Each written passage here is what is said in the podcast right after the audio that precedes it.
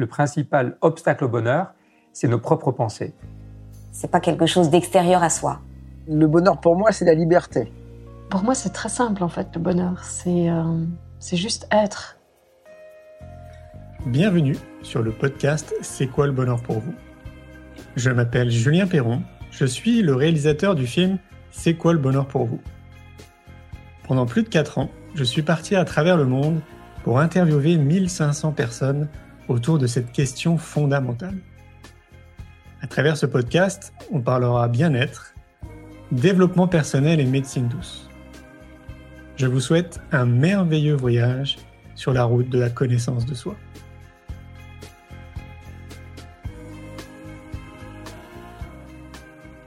Aujourd'hui, j'ai le plaisir de recevoir Armel Six. Armel donne des conférences et des retraites dans le monde entier pour inviter les gens à être en connexion profonde avec eux-mêmes et avec les autres. Elle leur permet de vivre en présence, c'est-à-dire en étant pleinement attentif à l'action et au moment présent. Je vous souhaite une belle écoute.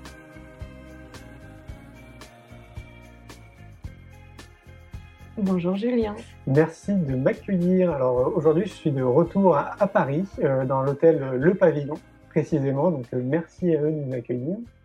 Euh, tu sais pourquoi on se retrouve euh, Je réalise un documentaire qui s'appelle euh, C'est quoi le bonheur pour vous Mhm. qui m'amène à sillonner la planète depuis trois ans à la recherche de personnes pas comme les autres, Mm. dont tu fais partie. Alors, c'est quoi le bonheur pour toi, Armel Bon, pour moi, c'est très simple en fait, le bonheur. C'est euh, c'est juste être. C'est c'est se reconnecter à ce que nous sommes de ce que nous sommes d'invisible, ce que nous sommes euh, en essence. Et dans cette connexion, pour moi, tout est là. C'est vraiment un contentement intérieur qui, qui est là tout le temps quand on connaît cette connexion et quand on vit dans cette connexion en permanence. Et, et donc, c'est vraiment un bonheur sans raison. Et C'est sympa ça, un bonheur Ouais. sans raison.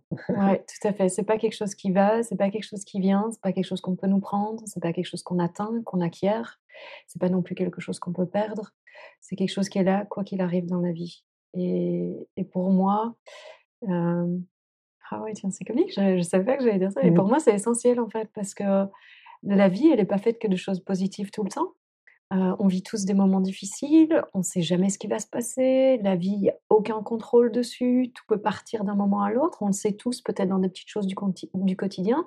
Parfois pour d'autres, ben, c'est des gros événements où waouh, quelque chose de difficile se passe. Et est-ce qu'il y a cette possibilité d'un bonheur quoi qu'il arrive? Est-ce qu'il y a vraiment... On, cherche tous ça? On a tous au fond de nous quelque chose qui nous dit je veux être heureux dans la vie. Nos parents, ils veulent que ça pour nous, ils veulent le bonheur. Et on a tous une connaissance plus ou moins, j'ai envie de dire, personnelle de le bonheur pour moi, c'est ça, le bonheur pour moi, c'est ça. Et moi, je pense qu'il y a un bonheur qui est commun à tous et qui est juste notre essence. Et quand on revient à ça, eh bien là, c'est vraiment quoi qu'il arrive. C'est c'est au-delà de, de tout état d'être, c'est c'est simplement c'est. C'est euh, c'est juste être, Ouais, c'est ça. c'est ça Ouais, C'est simple hein, de dire juste être. ouais, tout à fait. C'est une vraie, euh, je sais pas, j'allais dire une vraie démarche euh, à l'heure d'aujourd'hui d'être. Ouais. Comment on fait? Ben, c'est hyper simple en fait. Hein. Ah ouais? C'est-à-dire Euh, ma, ma- ma plus grande invitation, justement, je, je termine euh, ces jours-ci une, une tournée de, de cinq semaines par rapport à, euh, par rapport à la sortie d'un livre qui s'appelle Le bonheur quoi qu'il arrive, euh, qui parle justement de ce que je partage. Et, et la plus grande invitation que j'ai faite pendant ces cinq semaines, c'était asseyez-vous vraiment et sentez simplement la sensation des fesses sur la chaise. Et pendant un moment, soyez juste là, avec vos fesses sur la chaise. Et respirez. Puis voyez simplement ce qui se passe quand vous êtes là. Parce que naturellement, le corps se détend. Naturellement, la respiration se pose. Naturellement, il y a un silence qui se fait entendre. Naturellement, il y a le cœur qui se dépose en lui-même, donc le cœur qui s'ouvre. Naturellement, on peut tous sentir, il y a, quelque chose qui s'apaise il y a une douceur qui est présente. Et cette douceur-là, c'est là tout le temps. Cet espace-là, déjà déposé, déjà reposé, déjà détendu. C'est là en nous tout le temps. Et on peut y accéder à n'importe quel moment. Le truc, c'est qu'il faut qu'on se pose. Parce que quand on court, on court, on court, on a notre attention qui va partout, sauf juste ici en nous. Et donc, plus on ralentit, plus on prend des petits moments pour se poser, s'asseoir et juste sentir vos fesses sur la chaise un moment. Et plus vous pouvez vous rendre compte que, ben oui, en fait, ça, c'est là tout le temps. Et plus je le nourris, et plus je m'apaise, et plus je me sens bien, et plus la vie est facile, et plus la vie devient fluide aussi. Plus je vois que j'ai toutes les réponses en moi, qu'il n'y a pas vraiment de problème, parce que même si je rencontre des difficultés dans ma vie, ben, je me pose, je me laisse aller à ce qui est là dans l'instant, et puis hop, c'est comme ça que l'inspiration vient, que des réponses me viennent à toutes les questions, situations que je, viens, je vis dans ma vie. Et, et ça nous permet de contacter nos ressources qui nous sont propres. Donc le bonheur, pour moi, c'est même avant tout ça. C'est simplement, comme tu disais, c'est simplement être. Et, et c'est un contentement intérieur qu'on vit tout le temps, quoi qu'il se passe. Et cet état nous permet véritablement de contacter des ressources qui sont là tout le temps, auxquelles on n'a pas accès quand on est tout le temps stressé, pressé par le temps, pressé par euh, euh, le succès, par euh, les résultats. Non, c'est de se déposer. Et après, on voit que même en mouvement, quand on a l'habitude, on voit que même en mouvement, on peut être là-dedans. Et que ça ne s'en va pas. Parce que ça ne s'en va plus jamais quand on l'a contacté et que c'est devenu notre, notre, euh, notre expérience prioritaire, primordiale, ben, on voit que en fait c'est toujours là, que ça ne s'en va jamais. Et donc ça devient, ça devient ce qui est en avant-plan quelque part, au lieu d'être en arrière-plan. On est proche de la pleine conscience? Oui, j'ai jamais pratiqué euh, de, de, façon euh, concrète, donc j'ai jamais suivi de, de, cours ou de choses comme ça, mais oui, dans son essence, tout à fait. C'est un vrai challenge, je trouve, de, dans notre vie de tous les jours, euh, qui est justement euh, accentué par le stress, euh, où tout va très très vite. c'est un vrai challenge de dire, je prends du recul, je me pose, je ralentis. ça, c'est compliqué quand même. Hein. C'est compliqué quand on ne sait pas ce qu'on veut, et c'est compliqué quand on croit que le bonheur se trouve dans l'expérience se trouve dans réussir sa vie, se trouve dans prouver sa valeur, se trouve dans le job qu'on a, les amis qu'on a, l'argent qu'on a, se trouve dans une chose en fait, au lieu de dans la connexion à ce qu'on est de plus profond. Quand on sait que le bonheur et le véritable bonheur, c'est uniquement ce qu'on est au fond de notre être, et, et qu'on se reconnecte à ça et qu'on le vit, eh bien, alors toutes ces autres choses n'ont plus la même attraction, ne sont plus les mêmes distractions. Et donc notre attention revient de façon beaucoup plus naturelle et facile vers ce qui est là en nous. Et donc de plus en plus dans la vie, dans la journée, on a envie de se poser juste pour prendre un moment en soi parce que c'est tellement bon de se goûter, c'est tellement bon d'être juste là que ça devient un moment à la limite, on devient drogué de ça au lieu de drogué de courir. Mmh et, et c'est vrai que le mouvement va vite. Ce matin, j'étais en Drôme. À midi, j'étais à Lyon. Je prenais un TGV. Là, je suis à Paris. Dans deux heures, je serai à Bruxelles. Donc, je veux dire, évidemment, la vie va vite. Mais il y a moyen, alors que je conduisais, de ne pas être perdu dans toutes les pensées, mais d'être juste là dans le cœur. De, voir ah, la magnificence de, de, ces paysages que tu traverses, d'être juste là à conduire juste présente avec ça, d'être là dans le train, la rencontre peut-être de la personne qui est assise en face, euh, le, conducteur, la personne qui, euh, qui, poinçonne les billets. Trop marrant quoi, de, voir que même lui était finalement dans, dans, ce même arrêt et de voir ça tout le temps en fait. Quand on est ouvert à ça, on peut le voir partout. Et alors on voit que ça ne devient plus compliqué. On voit finalement c'est partout. Et c'est une question de là où je mets mon attention et qu'est-ce qui est vraiment important pour moi? Et donc, je pense que c'est la question à se poser. Qu'est-ce qui est vraiment important pour moi dans la vie? Qu'est-ce que je veux véritablement? Et où est-ce que je pense que je vais trouver ça? Parce que tant qu'on ne sait pas ce qu'on cherche, on ne sait pas quand on l'a trouvé. Ah je suis d'accord. En gros, quels sont mes besoins euh, oui, tu pourrais probablement le formuler comme ça, mais pour moi, c'est encore plus dans une recherche vraiment profonde de, qu'est-ce que je cherche véritablement dans ma vie, au-delà même de mon besoin. Euh, parce que toutes mes activités, quelque part, elles sont basées sur, euh, sur une recherche intérieure. Et c'est laquelle pour moi? Et, à chaque instant, je peux me poser cette question, qu'est-ce que je veux véritablement? Et quand je sais ce que je veux, alors je sais pourquoi je fais ce que je fais. Et, alors, je peux voir si, en effet, je trouve ce que je cherche ou pas. Et donc, du coup, cocher des cases. Non, ok, là, j'ai fait ça, j'ai pas trouvé ce que je cherchais, hop, on n'y va plus. Et alors, on va voir ailleurs. Et du coup, la quête devient, tu sais, un peu comme euh, euh, la chasse au trésor ou alors euh, le jeu de loi où on va voir un peu partout. Et puis, on commence à savoir, ben non, ça, ça ne sert plus à rien que j'aille par là parce que je trouve pas ce que je veux là. Là, j'ai pas encore exploré, donc je peux aller voir. Et finalement, tout nous ramène à nous. Et, c'est vraiment là que, dans l'expérience du vécu, qu'on peut se dire, OK, je sais maintenant ce qui est bon pour moi. Et donc, les, autres choses ne sont plus des choses qui nous, qui nous attirent ou qui prennent notre attention. Donc, l'attention revient naturellement, exactement là où on sent que c'est bon pour soi. Et donc, ça devient moins difficile. Écouter sa respiration, enfin sentir sa respiration, on fait partie, non? Être attentif à l'air qu'on expire, l'air qu'on inspire, ça nous ramène aussi à, ce que tu évoques. Quoi. Oui, ça peut tout à fait. Il y, a, plein, il y a plein de techniques, évidemment, euh, qui, euh, qui fonctionnent, c'est sûr. Oui. En fait, c'est un peu répondre à la question euh, c'est quoi le bonheur pour moi? Oui, c'est ça, tout à fait.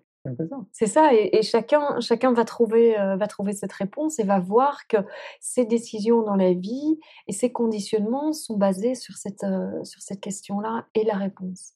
Alors j'ai une colle pour toi. Vas-y. J'ai interviewé plus de 1600 personnes. Ok il y a une personne sur quatre qui me regarde dans les yeux et qui me dit Julien, je ne sais pas ce que c'est le bonheur pour moi. Mmh. Comment t'expliques ça? Ben, ils n'ont pas encore, euh, ils ont pas encore trouvé la réponse. ils ont pas, peut-être ils n'ont pas regardé, euh, ils n'ont pas regardé en eux véritablement. Quand est-ce que je me sens bien? Parce que c'est quoi le bonheur? Pour moi, le bonheur, c'est, c'est sentir que tu es juste là, tu as besoin de rien et tout va bien. Donc c'est non seulement un repos, mais c'est aussi quelque part peut-être une sensation de, de plénitude et de, de, sécurité intérieure. Et dans cet instant, voilà, quand tu es juste là, il n'y a rien de besoin de plus, il n'y a pas de problème à régler, il n'y a rien qui va mal dans cet instant. Et donc tout est vraiment déposé. Et le moment présent, c'est ça qu'il offre. Tu as toujours été dans, dans ces idées? Non, pas du tout. Non? Non. Raconte-nous un petit peu ton parcours, qu'on comprenne. Tout à fait. donc moi, j'ai eu un fils qui est décédé il y a 15 ans.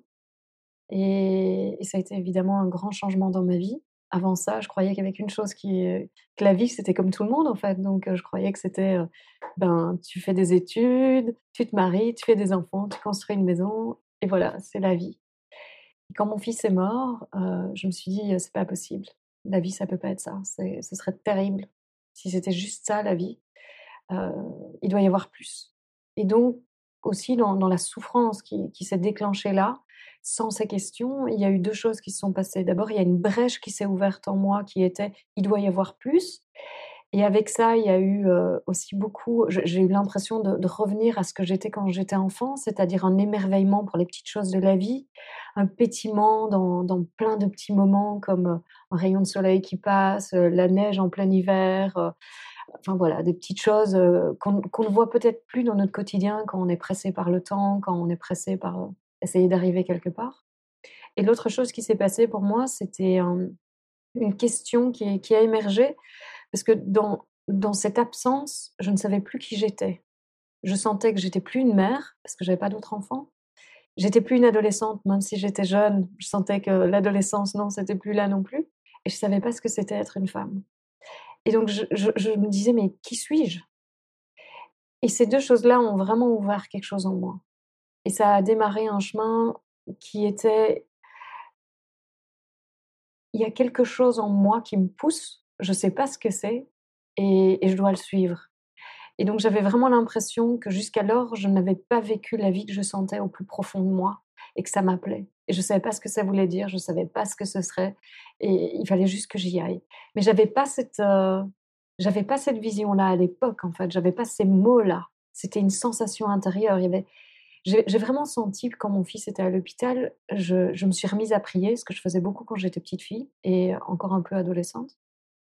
Et, et c'est comme si cette force-là m'a habité pendant, pendant tout ce temps-là. et, est venue revivre en moi. Et j'ai plus pu faire autre, autre chose que la suivre. Et elle, elle n'a fait que grandir et grandir et grandir et grandir jusqu'à ce que véritablement ça soit un chemin sans compromis pour moi. Genre, c'est plus possible de ne pas suivre ça. Et Une évidence.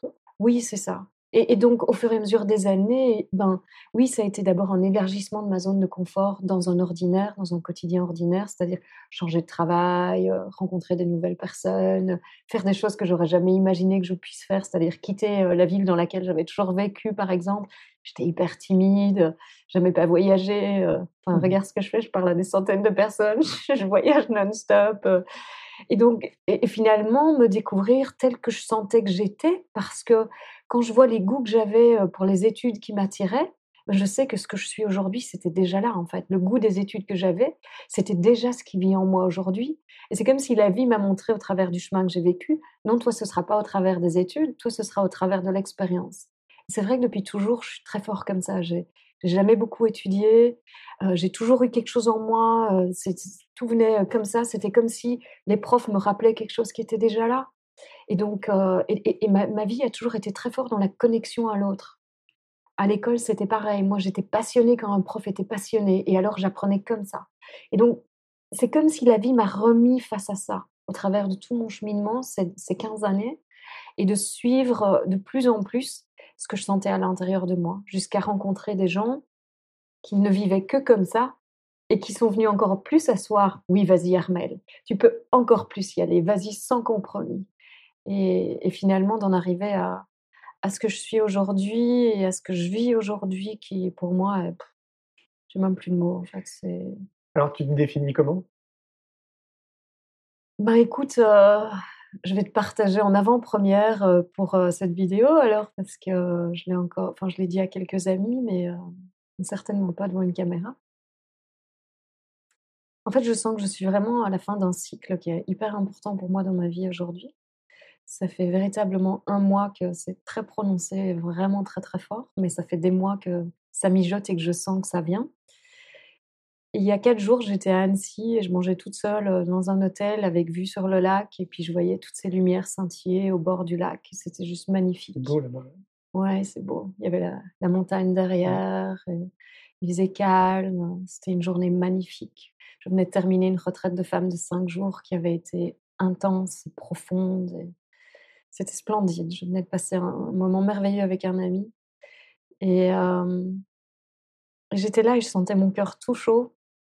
Et je sentais un calme et une sérénité et une assise incroyable en moi. il m'est venu une pensée, et j'en avais les larmes aux yeux, et même se le dire là maintenant, j'en je sens que c'est, voilà, c'est là. C'est, je suis la femme, la femme que j'ai toujours voulu être. Et j'avais le souvenir de d'images de petites filles, quand je pensais à un travail que je voulais faire, quand je pensais à ce que j'aimerais dans ma vie, j'avais une sensation intérieure qui était là. Et c'était celle-là que j'ai contactée euh, vraiment très fort dimanche, qui me quitte absolument pas depuis, qui est vraiment cette plénitude d'être. Et pour moi, c'est fort parce que la question que je me posais quand mon fils est né, c'est c'est quoi être une femme? Parce que je suis plus une mère, je suis plus une ado, je sais pas ce que c'est être une femme, donc je sais pas qui je suis. Et ça fait des mois que je sens que cette féminité, justement, elle, pointe le bout de son nez, mais de plus en plus dans sa plénitude. Et, et que je, sens véritablement que pour moi, être femme, c'est simplement être. Et c'est être parce que, ben voilà, ce qui m'est donné, c'est un corps de femme. Et donc, et donc j'ai envie, c'est vraiment l'union de ça, en fait, pour moi. C'est l'union de notre essence divine et de, de la forme qui m'est donnée. Et aujourd'hui, c'est ça que je vis, c'est cette intégration des deux. Et Alors, il faudrait donner une définition à divin. Divin. Mmh. Euh, bah, j'ai envie de dire, c'est cette présence sans forme, c'est invisible qu'on peut percevoir tous. Euh, si, de nouveau, si on se pose et si on s'arrête pendant un moment, si on fait un peu de silence et qu'on laisse passer toutes nos pensées, on peut sentir qu'il y a quelque chose qui est là, une présence, un sentiment d'être, juste quelque chose d'invisible qu'on ne peut pas attraper, qu'on ne peut pas nommer, qu'on ne peut pas définir, mais juste, il y a quelque chose. C'est pas une chose, mais il faut bien mettre un mot dessus. Et ça, C'est ça pour moi. Ok. Est-ce que ça pourrait être proche de l'âme? Moi, j'ai pas de mots comme ça Ouais. et j'ai pas, j'ai pas de connotation avec l'âme en tout cas. Donc, euh, et je sais pas ce que les gens veulent dire la plupart du temps avec l'âme. Pour moi, c'est vraiment ce sans forme, c'est invisible, c'est intouchable, qu'on peut tous sentir, on- qu'on connaît tous intuitivement, mais qu'on n'ose pas nécessairement. J'ai envie de dire, c'est le truc vers lequel on n'ose pas nécessairement s'aventurer parce que notre logique ne nous le permet pas toujours. Mais si on se pose, on le sent. Si on s'autorise à laisser la logique de côté pendant un instant, on va sentir qu'il y a quelque chose de plus. Et c'est ça.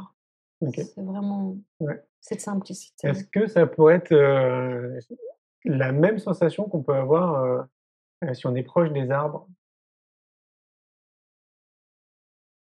Mais oui, je pense qu'on est proche de la nature, en fait, ce qui naturellement, Mhm. la nature nous renvoie à notre nature. Mhm. Donc, automatiquement, dès qu'on sent cette connexion à la nature, c'est, en effet, c'est cette Ouais. connexion à, à l'invisible qu'on est à, à toute chose, en fait. Un sentiment euh, d'unité Ouais, Ouais. c'est ça. avec tout, Ouais, comme tout si tout était relié. Tout à fait. C'est carrément ça. C'est ça. Ouais. C'est génial. ça. Et c'est ce que tu vis pleinement. Ce sentiment de d'être Ah relié, quoi. Mais carrément. Mais c'est génial, Ah ouais, ouais, c'est c'est juste fabuleux. c'est énorme. Et ça, tu, tu le transmets. Ouais, tu le transmets. Mhm. Tu le transmets. C'est ça, tout- toutes les retraites que je donne, euh, le livre euh, qui, est, qui est paru, euh, les conférences, enfin tout. En fait, dans tout, je, je facilite. Enfin, j'ai une danse aussi que, que je facilite. je viens de créer une formation qui est en cours là maintenant. Tout, tout ce que je fais, tout ce que je suis, tout ce que je vis, c'est ça. Ça Ouais. Bravo. Toi qui voyages aussi un petit peu partout. C'est quoi ton regard sur, euh, sur notre société à l'heure Mm. d'aujourd'hui? Euh, Je vais te dire la mienne. Vas-y. Alors moi, je suis partagé. Je suis une nature très optimiste et Mm. positive. Et euh, j'ai la chance de, de rencontrer beaucoup de personnes inspirantes, inspirées, qui participent à quelque chose de très positif pour notre planète. Donc mon sentiment, c'est qu'il y a grosse partie de la population qui est en train de prendre conscience de beaucoup de choses, pas forcément que dans le monde spirituel, dans le monde de la santé, dans le monde de Mhm. l'alimentaire, dans le monde de l'environnement, enfin bref, il y a des prises de conscience Ouais. à l'échelle mondiale qui sont en train de se faire.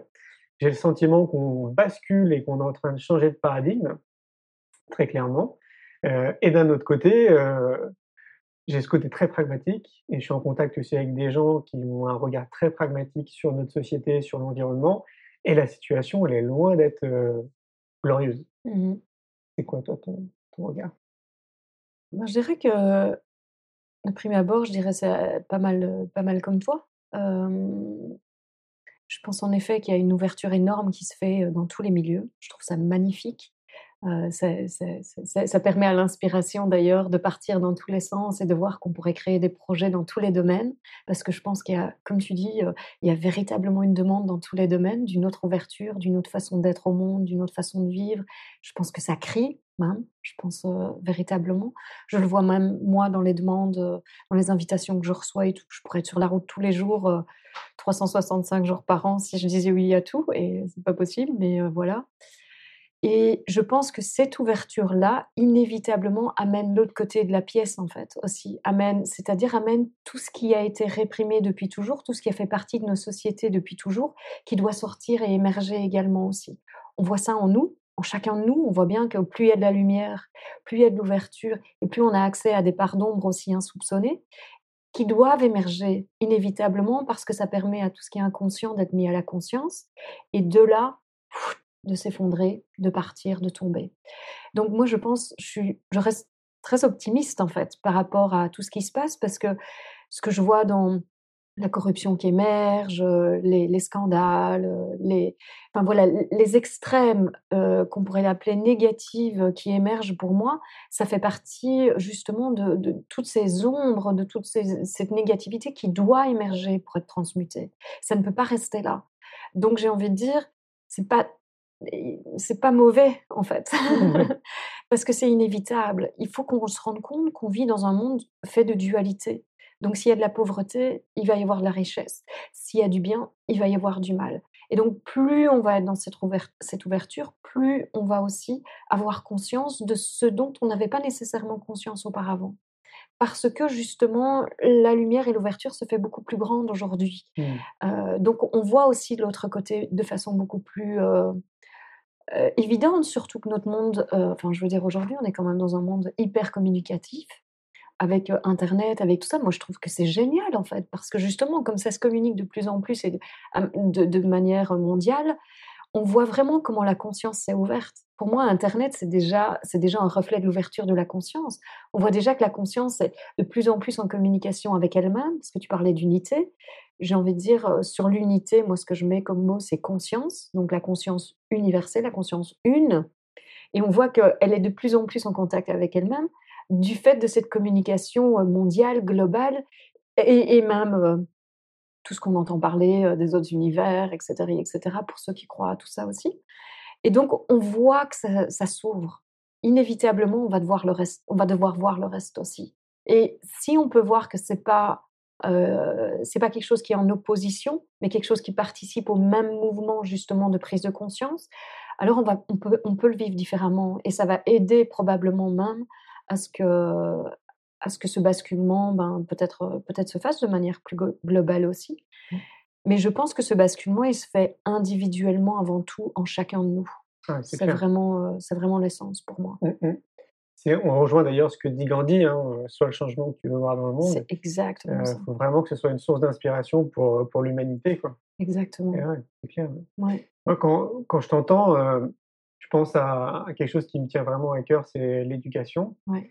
Euh, je trouve qu'il y a, on a un conditionnement sociétal qui est, très fort, peu importe euh, le pays dans lequel on est, euh, socialement parlant, culturellement, nos parents, etc. Enfin bref, c'est un conditionnement qui est, très fort. Et sans trop rentrer dans les détails, le sentiment, c'est en gros, on ne nous tire pas vers le haut. Dès, dès l'école, jusque plus tard quand tu commences à travailler, on ne nous nivelle pas vers le haut. Et donc moi, le sentiment que j'ai, c'est qu'il faut vraiment se concentrer sur l'éducation, se concentrer sur les enfants, mmh. si on veut justement euh, que notre Terre et que notre planète euh, continue à fleurir pendant mmh. encore des, millions et des millions d'années. Mmh. C'est quoi ton regard, toi, sur, sur l'éducation et sur l'enfance? Bah écoute, euh, avant même, enfin oui, depuis, je sais pas, une bonne dizaine d'années, j'ai cette même, cette même vision. J'arrêtais pas de me dire, il faut commencer avec les enfants parce que les enfants, c'est le futur. C'est aujourd'hui qu'on doit changer pour que le monde change aussi.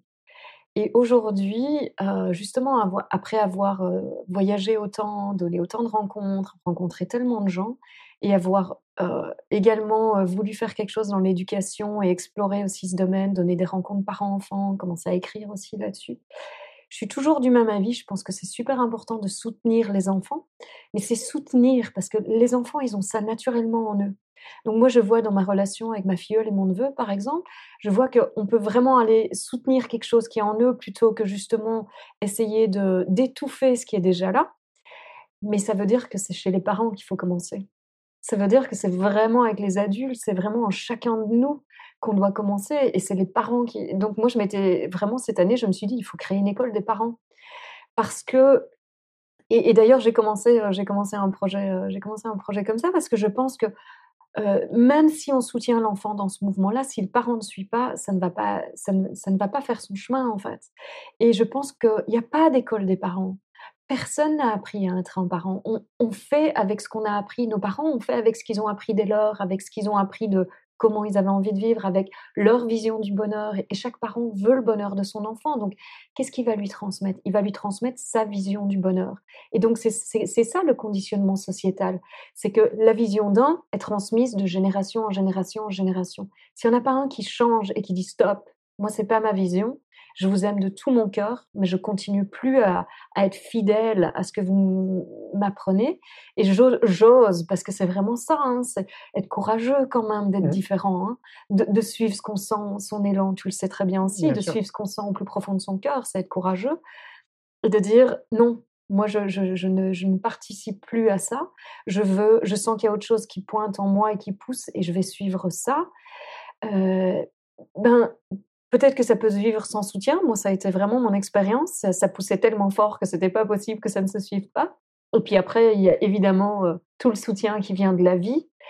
Euh, mais, mais sans, sans changement intérieur aussi euh, des parents, ben alors comment est-ce que comment est-ce que ça peut euh, suivre en fait? Ah ouais, C'est ça non, qui mais c'est évident. hein. Ouais. Euh, notre projet de l'école de la vie, c'est une école pour les enfants, pour les parents et pour les enseignants. excellent. Mais oui, c'est ça parce que Ouais. c'est ça, tout à fait. Quand- Euh, on a bouclé la boucle. ouais, c'est exactement ça. Bah ouais, parce que les enseignants, il faut pas tirer sur euh, l'éducation dite traditionnelle, parce qu'en réalité, il y a plein de directives qui sont véhiculées, qui sont hyper intéressantes, Exactement. sauf qu'ils n'ont pas l'argent pour financer les, les formations auprès Ouais. des enseignants. Et donc, du coup, bah, les enseignants, ils se retrouvent un petit peu démunis en disant qu'effectivement, ça c'est très intéressant, mais je fais comment C'est ça. C'est génial ce que tu dis parce que moi aussi je voyais ça, je me disais mais si je pouvais aller dans les écoles donner des, de la formation continue ou donner euh, Ah oui, euh, des conférences aux enseignants parce Mhm. que c'est vrai que s'ils savaient comment être autrement, eh bien je- ils n'auraient envie que de le faire en fait parce que ça leur rendrait la vie plus simple, eux-mêmes seraient heureux d'aller bosser et en plus de ça l'enfant prendrait, enfin recevrait beaucoup plus. Euh, donc euh, ouais, je suis tout à fait d'accord avec toi. Et tu as dit quelque chose de très juste, c'est que les enfants, ils ont déjà tout. On a juste besoin de les accompagner, Mais mais oui. surtout pas les forcer à se poser sur une chaise à écouter un prof de maths. Ah non. Mhm. Écoute, je peux, je peux partager une anecdote. Ah, ouais. Parce que c'était tellement magnifique. J'ai passé l'été euh, deux jours seulement avec mon neveu qui a 11 ans, 12 ans maintenant. Et, euh, et il adore les jeux vidéo et il serait sur son iPad tout le temps et il est super fort dans tout ça. Et ses parents ne veulent qu'une chose, c'est qu'il réussisse à l'école et qu'il travaille. Et il s'en fout. Et il n'aime pas rester sur une chaise. Et, et par contre, quand il est sur son jeu, il peut faire ça pendant des heures et des heures et des heures. J'ai beaucoup parlé avec ma sœur, enfin on a beaucoup euh, exploré euh, le sujet euh, toutes les deux. Et puis, les deux jours que j'ai passés, je l'ai beaucoup observé, en fait. J'ai regardé, tiens, comment ça se passe, combien d'heures il passe. Et puis, un jour, il était en train de jouer sur son jeu et j'ai commencé à lui poser des questions, ce qui se passait pour lui. Et puis, et à un moment, ma sœur a commencé à, s'affoler. Et puis, OK, il faut préparer à manger, il faut euh, réunir tout le monde. Je fais, mais écoute, je dis, est-ce que tu as faim? Puis il me dit, non, pas vraiment, mais euh, il est l'heure, il faut faire à manger aux, enfants. Puis je dis, bah, va voir s'ils ont faim. Et puis ils n'avaient pas faim non plus. Donc je dis, bah, si toi, c'est important pour toi de préparer quelque chose, prépare tout. Tu mets tout dans le frigo, tu leur dis que c'est là, et quand ils auront faim, ils vont le chercher. Toi, tu manges, moi, je mange. On fait notre vie, quoi. Et elle a lâché. Elle a vu qu'elle pouvait avoir du temps pour elle en faisant ce qui était important pour elle, c'est-à-dire prendre soin de ses enfants. Et puis en même temps, en laissant la liberté aux enfants d'écouter aussi le moment qui était bon pour eux. Et puis, euh, donc, les choses se sont faites organiquement. Je me suis retrouvée à manger seule, je pense. Puis ma filleule est arrivée, on a eu une petite discussion. Puis un peu plus tard, je vais dans le salon et il y a mon neveu qui dit Ah, tiens, Mana, j'ai envie de manger. Tu veux pas t'asseoir avec moi et puis qu'on discute? Je dis Bah oui, bien sûr. Et donc, je vais à table avec lui. Il mange rarement et il mange peu. En général, il faut toujours le pousser à manger. Et là, il s'est fait une grosse assiette, il a mangé tout ce qu'il voulait et il m'a raconté toute sa vie. J'ai commencé à lui poser des questions par rapport à, par rapport à son jeu, par rapport à ce qu'il faisait et tout ça. Et j'ai trouvé mais qu'il avait mais des réponses mais incroyables. Et alors on a commencé à parler de la société, de la politique. J'ai trouvé qu'il avait des réponses mais incroyables. Ils et je lui fais mais bluffants. Ouais. mais oui, c'est ça. Je dis, mais je dis, c'est incroyable. Je dis, tu devrais toi-même aller, euh, aller faire de la politique et tout. Du coup, il était, oh, il a pris confiance en lui. Il a senti que je m'intéressais vraiment à ce qu'il faisait et que j'essayais pas qu'il soit différent. Je m'intéressais à ce qui l'intéressait lui. Donc, je m'intéressais à lui. Je lui disais, mais, mais bien sûr que tu as de l'importance en tant que toi, pas en tant que ce que je pense que tu dois être. Et puis, il, m'a posé plein de questions. Enfin, c'était génial le moment qu'on a partagé ensemble. Et le soir, quand je suis rentrée, ma sœur me dit, on est allé se balader et il a, c'est lui qui a guidé toute la balade. Il avait super confiance en lui. J'ai pas reconnu mon fils. Euh, et, et ce petit bout, il rêve de faire des vidéos sur YouTube et de partager sa passion pour, euh, pour euh, son jeu vidéo et tout. J'arrêtais pas de le pousser. J'étais, mais vas-y, vas-y, vas-y, c'est génial. Tu dois suivre ta passion parce que c'est ça qui va. Et alors, euh, c'était un tout nouveau monde qui s'est ouvert pour lui. Et justement, euh, à l'époque, euh, j'avais ce projet, je me disais, ce serait génial de faire une école où tu peux soutenir, soutenir le mouvement de ces enfants comme, comme tu parles, en fait. Et il me disait, mais Mana, moi, je veux aller dans ton école, je veux faire ça, je veux faire Mais ça. tu m'étonnes. Et, euh, Bah ouais. et c'est incroyable de voir comment, en, en une heure de temps, la vie d'un enfant peut se transformer, Ah, en mais c'est évident. Ce qui est intéressant, c'est qu'à l'heure d'aujourd'hui, pour ceux qui accordent du crédit auprès des scientifiques, les scientifiques le valident. Ouais, C'est-à-dire qu'un enfant qui a envie d'apprendre, euh, en l'espace de, de quelques heures, Ouais. voire une semaine ou deux, c'est bon, quoi. C'est Ouais. plié, euh, il a compris le truc. quoi. Exactement. Bah ouais. Là, j'étais épatée, tu sais, j'écoutais, il était en train, il, avait fait un Skype avec un, un- quelqu'un qui était sur le réseau, puis je pouvais voir comment il avait des capacités de leadership qui étaient énormes, Euh, il arrivait à ce que l'autre lui fasse confiance, donc il était là en, en pleine communication, il y avait une collaboration qui se passait, tu pouvais voir que ce petit gars, il avait des capacités, mais incroyables, quoi. C'est génial. Et, Il y en a plein. hein. Enfin, moi, je pense que tous les enfants, en réalité, tu vois, ont cette capacité de- que tu nommes. Alors moi, j'appelle ça soit le génie, soit l'excellence. On a tous un génie en nous, une excellence en nous. Et l'idée, ce serait justement bah, d'accompagner au mieux les ça. enfants pour qu'ils Ouais. se révèlent dans leur excellence. quoi. exactement. Et au moins, ils feront un travail, si on peut appeler ça un travail, mais en tout cas, une, quelque chose de positif pour eux avant tout, Oui. qui, vont, le- qui vont vraiment les épanouir, Tout à fait. Pour les autres. Exactement. Ouais. Exactement. Parce que c'est- la façon dont, en fait, euh, la, la collaboration démarre. C'est que quelqu'un a une passion pour quelque chose et la vit tellement fort que ça, inévitablement, ça attire euh, tous ceux qui sont dans cette même, euh, dans cette même dynamique. Et c'est ça qui est magnifique. Ouais.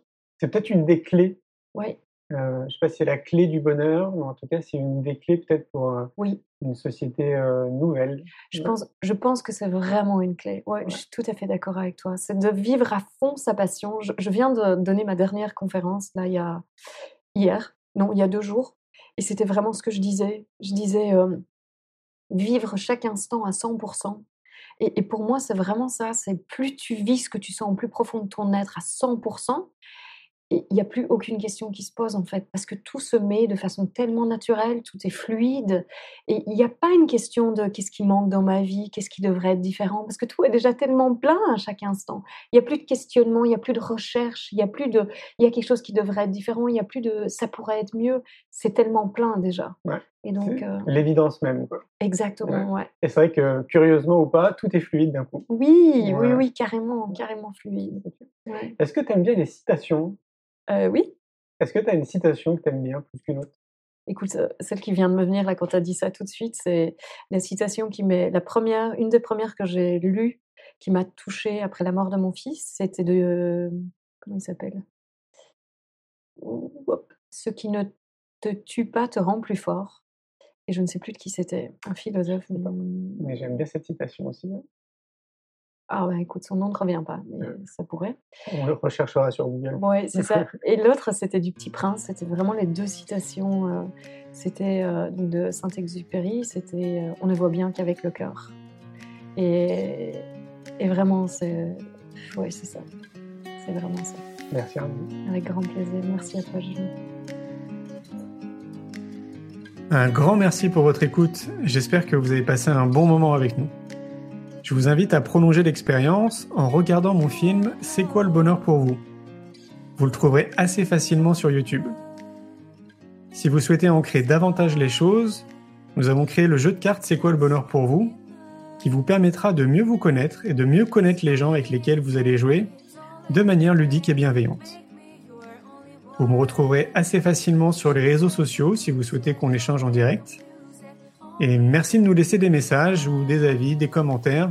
Ça fait vraiment plaisir et je prendrai une grande joie à vous répondre. En attendant, je vous souhaite une très belle route et je vous retrouve maintenant la semaine prochaine pour un nouvel épisode du podcast C'est quoi le bonheur pour vous?